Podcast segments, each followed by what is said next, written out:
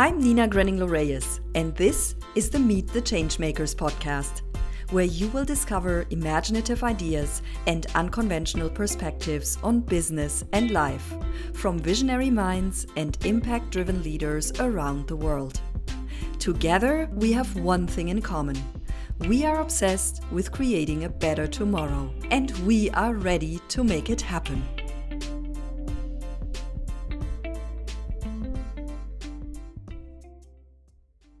Manuel Kreitmeyer is a social entrepreneur and third culture kid with a background as a second generation tea and spice farmer in Sri Lanka. He created Ohana Social Enterprise, which delivers coffee and tea from family owned farms to purpose driven companies, offices, and co working spaces. He is a facilitator and thought leader for social innovation. He worked as a policy advisor for the UN and European Commission for Social Entrepreneurship and Social Economy. He co founded the Digital Social Innovation Lab, Germany's first digital university incubator. At the Mannheim Business School, Manuel is also a lecturer in the Master in Sustainability and Impact Management. He leads systems change as the co founder and director at the Center for Open Social Innovation, or COSI in Heidelberg, Germany.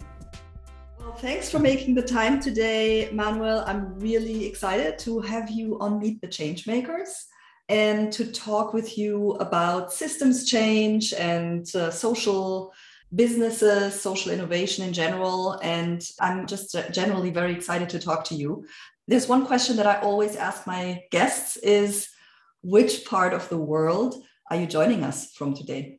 Uh, first of all, Nina, thank you very much for, for having me here. I'm joining you from Heidelberg, Germany. This is also where we are based and, and operating from. Yeah. Beautiful town. I haven't been, but I heard it's really beautiful. It is very beautiful indeed. Yeah. Mm-hmm. Old university town. So, and definitely worth a visit. Yeah. So, Manuel, you're the director of the Center for Open Social Innovation in Heidelberg, and you describe yourself as a systems entrepreneur on LinkedIn. So, I'm really curious if you could explain to us and to all the listeners who don't really know what a systems entrepreneur is. What is it? Well, how would you describe it? Um, yeah, it's a good question. Uh, I, I, get that question regularly. So it's always, I think, a little bit difficult for those of us who work in, in the social field or who work on systems change. So we already have uh, systems or who work uh, as change makers, right? To kind of describe of what we are doing. So another term, of course, that I many times describe is social entrepreneur and uh, I'm also a social entrepreneur. So I started my career founding a social startup in the field of direct trade, which is still existing. We do direct trade between uh, coffee and tea farmers, and we match them with socially conscious companies. But then it happened that part of my work was also more involved in community building, especially here in Germany and here in our state of Baden Württemberg. In 2006, we formed the first membership driven network of social entrepreneurs 2016, sorry. And in 2016, this was not such a big topic in Germany.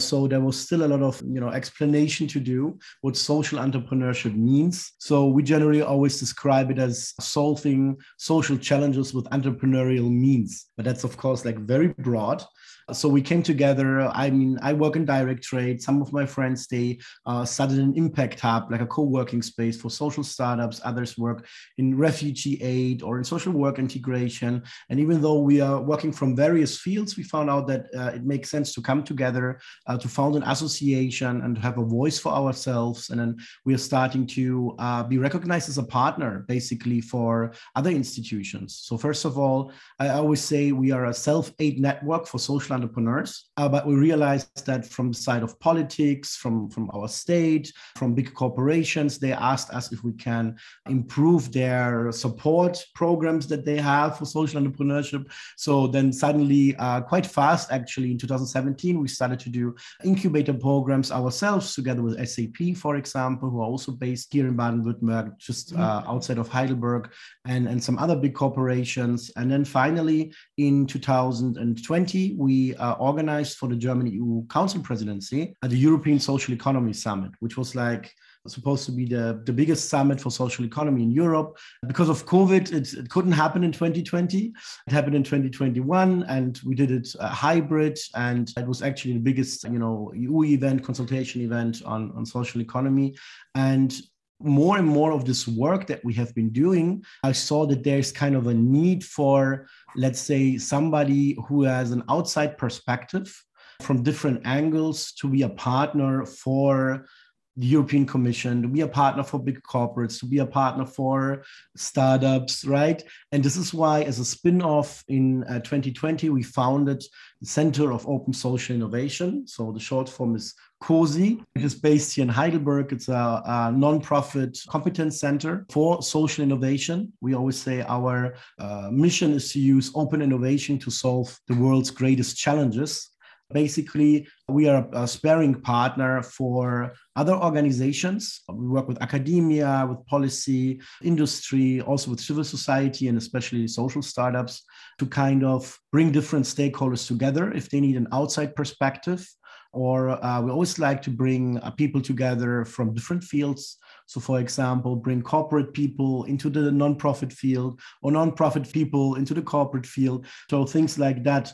And I found it's very difficult to describe what kind of job this is. So going back to your question, and Ashoka, I think, did a very nice piece on systems entrepreneurship in the Stanford Social Innovation Review, where they described the systems entrepreneur as kind of the next step for social entrepreneurs working on changing whole ecosystems. And uh, this article kind of resonated with me, and I thought it best describe what I do. But still, the feedback that I get is I often have to explain it.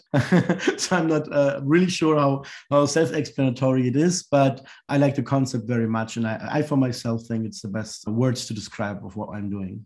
Truth be told, I could imagine what that could be because I am reading a lot as well about social innovation and about systems change and all that. So I had a feeling that's what it was about. But I wanted to hear it in your words. Social innovation has been around a little bit longer, as you described. You started your center in 2016. I feel like in North America, because I used to live in Toronto and I was a member of the Center for Social Innovation there, mm-hmm. I think the center was founded I'm not sure off the top of my head, but a little bit earlier, um, maybe in 2008 or so, or 2010. So the concept has been around for a while, but I feel like it's still very much niche if you look at the broader economic field and and also what's happening in general in the economy and in politics and that would be my next question actually to to ask you is what do you think? I feel like there's such a discrepancy between what I read from the social innovation scene and what you're describing as a systems entrepreneur. You want to really work on changing the system.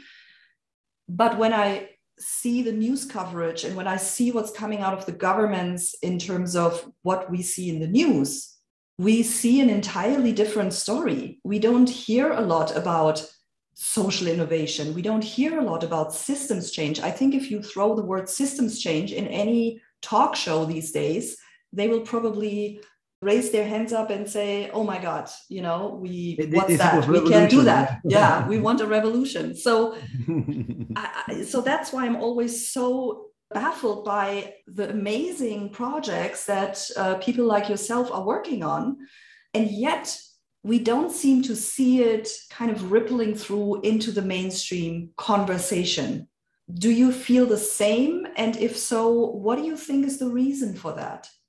Yeah, absolutely. And I, I can totally agree. I think uh, sometimes this can be very frustrating, especially as you described yourself getting more into, into the topic. First of all, let me say we in Germany, we're definitely not front runners on this topic, right? You have already said it. Other countries, especially the Anglo-Saxon country and also in the States, of course, there are places that have been working on this and have been doing research on, on the topic of social innovation since quite some time. So there is already like a good basis for best practices in terms of what can work, what doesn't work, on which we can build on. I, I, think on a broader discussion, this is a little bit the question of like evidence-based policy, right? I mean, we see this in many in, in many categories. I think climate scientists they can they can tell their own story about it. It's it's also a little bit about that, right? But it goes also a bit beyond. One example of using open social innovation on a policy level was the European Social Economy Summit that we organized in 2021, where altogether uh, 7,000 stakeholders from the social economy in Europe could participate. We had uh, 150 sessions, which were hosted by open call from different organizations, speaking, prioritizing topics, and then we tried to kind of have uh, like a collective knowledge harvesting process where we try to have like all this information, all this feedback. So we used uh, really harvesters that went into each session and kind of highlighted different priorities. We used post and pre-survey, and, and we worked together with the University of, uh, of Mannheim for that, and also with the University of Heidelberg and other institutes. And it was very funny because I was speaking to many colleagues basically around the world, and there's very little which has been done especially in the topic of uh, policy consultancy, from where we could learn. you know, this was mm-hmm. like a really new area uh, because on this scale, and especially taking into consideration the possibilities of digitalization, there's very, very little done. And funny enough, it was uh, very interesting of what we did that the, the World Economic Forum got in contact with us because they want to democratize the World Economic Forum. They want to have more stakeholder engagement. And, and so they were very interested like uh, uh, on, on the process that we are using and how we are, you know, trying to involve stakeholders so this was uh, part then of the social economy action plan which is kind of uh, for the next nine years kind of the main policy plan for for the social economy in europe. But of course this is just one stepping stone. And personally i would wish that this could have setting a more present present example of how important this can be because of course first of all there were many things that we knew already you know but then there's knowing and knowing right? Like knew, knew already that uh, maybe funding opportunities from the european commission are not very suitable for social entrepreneurs but it's something else if you have like the evidence of thousands of people. And then also in the workshops we're not asking only about the problems we're asking about solutions. So one of the solutions right. is for example uh, lump sum working with lump sums so that people you know don't have uh, this whole hurdle of the reporting later on. So I, I, don't want to get too much into the specifics but even like small small things that um, might be obvious can make a big difference. And it's something else if you're just trying to guess what people need or want or it's a difference also also if you know what they want and also in terms of citizen engagement, which is very interesting. I mean, normally when we talk about European politics, a lot of organizations, stakeholders say less bureaucracy. When we had like kind of the onboarding for the workshops and we talked to them and it's always goal oriented, right?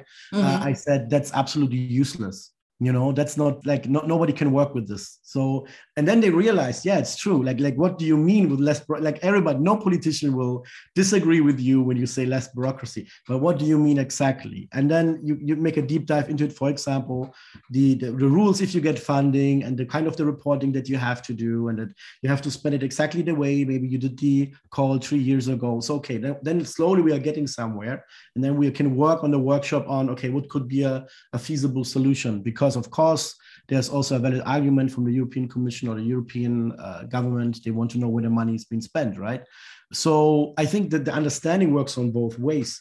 And unfortunately, there is also a little bit, I think, a fear from the side of politics to open in that way. And also, of course, there are um, not only constructive elements. I have to say, we were incredible lucky having like 7000 people and I, I i don't know i think very very few trolls. I think the bad experience that we had is not not even like five people but it's also a little bit we're social economy. So the ones who are interested in the topic the ones who engage there so maybe that i don't know filters it a little bit out. So uh, yeah back to your question. I think yeah it's amazing also when you look at great examples that have already been implemented in other countries and that policy always try to reinvent the wheel many, many times, right? And especially in social innovation, uh, this is not necessary. There are so many great best practices. Uh, and now I only talk about Europe, right? But in Europe, more or less, you know, of course, we can learn from one another. For example, in social work integration, where they have great projects in Spain and Italy. And when I talk to policymakers here in Germany, that's literally unknown. I, really have uh, sometimes uh, speaking to members of parliament, and then they think they kind of, you know, there was discussion about having a social impact fund, and it's not even known that, for example, England already did that, right? and maybe to look at what England did with Nesta and all this. It's always the question why don't we look at what other countries did, learn from their mistakes, and maybe also their best practices, and not trying to always reinvent the wheel. I also don't really have the answer. It's still a niche phenomenon. And especially in Germany, it's also why we work a lot in European level. It's still also very, very hard. And this is also reflected in academia. We have very few dedicated chairs or professorships that are really dedicated to this topic. This also plays a, a huge role, right? Mm-hmm. Um, so yeah, it's it's kind of the ecosystem is still not very well established. But I think, especially in the times that we are in, and Europe more or less, uh, I think, realized it more than, for example, the German government. This is a very great tool one tool, not the only tool, but it's a very great tool to find solutions, especially in this times that we are in, this very not easy times with a lot of change, with a lot of fast changing things where you have to consider a lot of perspective and stakeholder perspectives. I think social innovation can provide a lot of solutions, and there's still a lot of untapped potential here. Yeah. Very interesting. And sure, I, it can be very complex on the one hand, but I hear you. The fact that you can learn from best practices or you can learn from previous failures in other European countries, especially having the European Parliament you know, at the center of it. And uh, like you said, the European Commission doing these deep dives, if you will, is definitely a game changer, I think. You were just talking about academia. You're also a lecturer at the Mannheim Business School. And I'm curious yeah. that you, so you teach in the master's program, Sustainability and Impact Management master's program. Tell us a little bit more about what that entails. And do you know a little bit more about what brings students to this program? What do they come with? What kind of feedback do you get from people? What kind of conversations do you have there? And, and how's the university involved with also getting this outside of academia and into the practical impact applications, if you will? I have been working with the University of Mannheim since 2019. They have a great professor Professor Laura Schons, who is now the chair of sustainability. She has been doing great work from the start, you know, beginning with crowdfunding her own chair and then working a lot with corporates and also with startups, social startups. And that's actually how, how we started working together. And uh, in 2019, we first founded a lab at the University of Mannheim where students can develop their own social startups with a focus on digitalization. We helped students to gather ideas and solve societal challenges. For example, some students developed an app for homelessness, or others uh, worked on uh, food waste. And uh, so this was kind of the starting point. Mannheim, of course, and especially in the Mannheim Business School, is I think now this year again the leading business, always among the top business schools in Germany and, and one of the best in, in Europe. They're very famous for their MBA program. So it's really a classical, traditional, well established business school. And personally, I thought it's very, very interesting for me to go into this environment and talking about impact, about sustainability, about alternative business models, right? Which have been laughed at a lot from traditional businesses and uh, maybe not being taken seriously quite a long time.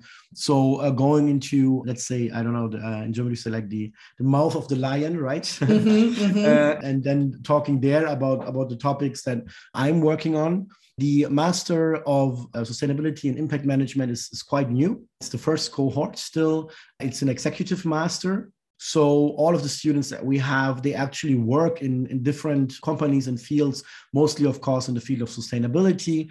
And they are very eager to learn about how to set the, the knowledge that they have into practice. It's from the beginning on the design of the course, it was uh, very well looked at. Do we have like the academic background, academic founding, but also always how can this be applied at best you know at same time into the work at their, uh, that they're working on right now and I think from generally the movement towards a more sustainable economy, and this is also part of the EU Green Deal. This is part of the climate goals that we have, getting climate neutral uh, in Europe by 2050. But now a lot of corporates, of course, have had their own pledges, right? So this was some things which I also know because, you know, being in the field some years, that corporates haven't taken seriously. And now we see a lot of legislation For example, if you take the German supply chain law, where corporates are responsible for human rights violations in their supply chain, and now the European Parliament is working on an even stricter supply chain law and, and many other things. So corporates didn't take this so seriously, in my opinion. And now they need a management that knows about sustainability and knows about how to put sustainability in practice fast right? And being a sustainability manager is really a not easy job. I have a lot of friends who work in different corporates as sustainability managers because on the one side you have the core business unit on the other side you have the employees. And many times in corporates this hasn't been a topic that was important sometimes even fought for a long, long time, or if then seen as nice to have, a kind of uh, greenwashing. And now they have to pressure with, with multiple, with light speed to make it green, to make it sustainable, to make it, and they have compliance in their back, they have the business unit in their back, they have like all practices, right? So I think you need a lot of skills. You need to know about sustainability. You need to know about trends you need to know about best practices, but you also need to know about people and culture. Uh, you need to know about compliance, right? So at the moment, I think in some years, probably this will be more established, but also I think maybe the challenges will rise. So again, there's an ongoing change. But at the moment, this is, I think, a very, very interesting field. So, what is happening right now, there are a lot of possibilities to study these kind of things as a bachelor or as a consecutive master, but these people are not on the job market yet. So, there is a mm-hmm. huge demand for people that are on the job that have to get the things done right now. And uh, this is why you know we thought about um, offering this master and, and there was a great resonance and it's a great great group. I'm, I'm only one small piece of this whole thing. There are a lot of external lectures and a lot of great academics. I'm always very happy when i work with them and i think what is also very interesting is that i come from practice and they also come from practice. And then right. we come together and we look at the evidence we look at best practices and then we think about together like how can we put this again into practice? So it's also for me a way to learn more and as more as i learn with different corporates and different settings the more also i take away especially when we have also uh, smes or or hidden champions that normally i wouldn't work with right? And and they are they are uh, to represent their corporate and, and, studying this master. It's a very uh, interesting journey. And as i said it's our first cohort. I'm very eager to see you know where they will uh, end up and and how they will have a change uh, within their corporates to make them more sustainable. So then this is also a little bit part of our impact logic to empower them to be change makers within their own organizations. Yeah, absolutely. Going back to the systems entrepreneur or the systems change that you mentioned, I'm curious really to hear from you what do you think will help us to truly achieve that systems change and what kind of systems change are we even talking about right because there's so many different layers and so many, as you mentioned, uh, societal and economic problems right now. Where do we even start? How do you see that? How do you kind of prioritize your work? And where do you think, where could we see the fastest results, the fastest impact? Yeah, that's definitely a multi layered question. There are different angles to that, right? I mean, personally, I always tell people when, when I get this kind of question is that start with looking at your own organization I've just this Friday had a very, very great day working with 120 managers from Lufthansa and Lufthansa Group, discussing with them and working with them to see how we can make Lufthansa a green airline and climate neutral and a leader in sustainability. And this was really, really fascinating because they all applied from various fields and this was the first time I had a program like that because really we had people from working in the cockpit and in the airplane and to, to engineers to ground personnel. And what really united them is that they are all interested in sustainability. So this were not only classical sustainability managers. So this was really an absolutely awesome experience to work with them and to see so many people that uh, really want to push sustainability within their organizations. But it's like not even 1%, of course, representing the employees of Lufthansa. So we discussed a lot about how can they bring change change within the broader organization. So, what I normally tell people is that look at what organization or system you already work in. And I focus, for example, in my input session this Friday on how I started making systems change in my environment right? With starting to to basically sell tea and coffee because that's what i did to then you know in the end working as a policy advisor. And uh, this happened with just working as the system that I am, seeing that, for example, here in Baden Württemberg, we should have an organization for social entrepreneurs. I am a social entrepreneur, so I started there, right? And start with something maybe that you're a part of and that you know, and the organization that you're in. Of course, you know, there's a limit. I definitely also have people that I know of that are working in organizations or companies where they constantly hit a wall and at some point you know it might be also a good choice for you to leave right? If you really see this is not you can't have the change there that you want to achieve especially in the times that we live in. I'm pretty convinced there are other organizations that are exactly looking like people that want to have a change. But start with the organization you know that you're at. That would be my personal recommendation. For myself i mean there is something which you know when we work with policies like we did with the oasis this has, of course, the biggest impact, right? But this is also like very, very long and it takes a lot of time and it's a very, very uh, small steps. And you also only can be a very small part of it, which is good. This is the system that we live in, right? But then on the other side, uh, helping like other organizations at the moment, especially, I work a lot also with corporates, which not a lot of social entrepreneurs like to do, or some colleagues don't like to do it, right? We have kind of this thinking in the social entrepreneurship scene. Uh, we work with social startups, so everything has to be perfect and we do everything perfect from the scratch. But then they maybe have like 20, 30, 40 employees, right? And they are nice and they have new work and they are everybody's happy, but you know, the impact is limited when I work with corporates that have like thousands and thousands of employees, and they're definitely not perfect, but even if I can help them to be a little bit better, my impact is bigger. But I, I don't judge either way. I understand my colleagues that say they don't work with big corporations, but this is an angle that I definitely see when I have the feeling that they're genuinely interested in improving something. I also had the experience in the past that if I really feel this is only greenwashing, and I kind of feel that they are using us you know, just to pretend that this is, you know, something that they want, then also we stop working with them, you know, because mm-hmm, mm-hmm. it's something that I don't want to do. And it's also not something my team wants to do. And then we start feeling bad and are not motivated and also not authentic, right? So you also have to be brave enough to do that. But when I have the feeling that these people, at least that I work with, are generally interested in improving their organization, yeah, I'm happy to work. And this is kind of also the main point where I see where we can have a lot of impact right now. Mm-hmm. Hey, before we wrap up, I would love to do a rapid fire round. If you could complete the sentences for me, Manuel, okay. that would be great. 2022 mm-hmm. is a year of of change and new challenges.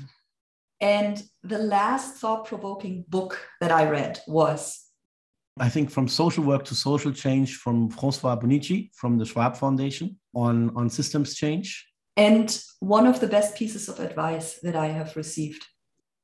If you want to help others, you have to make sure that you take care of yourself as well regarding to your well-being and mindfulness.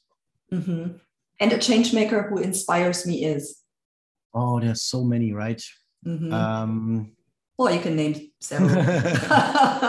Uh, one change maker that inspires me uh, is Laura, the professor that I work in the University of Mannheim, because uh, coming really from an external background and establishing sustainability in the university and fighting her day in this, you know, business academics background, very traditional. As a young woman and as somebody who's pushing for sustainability, very believable, uh, she's definitely somebody who inspires me. Yeah.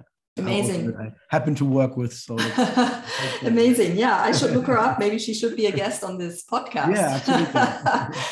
Manuel, where can find people cozy and where can they find you if they want to reach out? Yeah, cozy is cozy.social. You can find me at LinkedIn. It's the easiest way. If you Google my name, Great. I'll definitely link out to you to your profile so that people can find Great. you and to COSI. so, well, Manuel, thank you so much for taking the time today. It was such a interesting conversation. I will definitely go back and also take a look at the COSI website and see what you're up to. We're connected on LinkedIn, so I will follow along what other projects you'll have in store and maybe, you know, when the time is right, you have new things to speak about, you can come back and we can talk some more.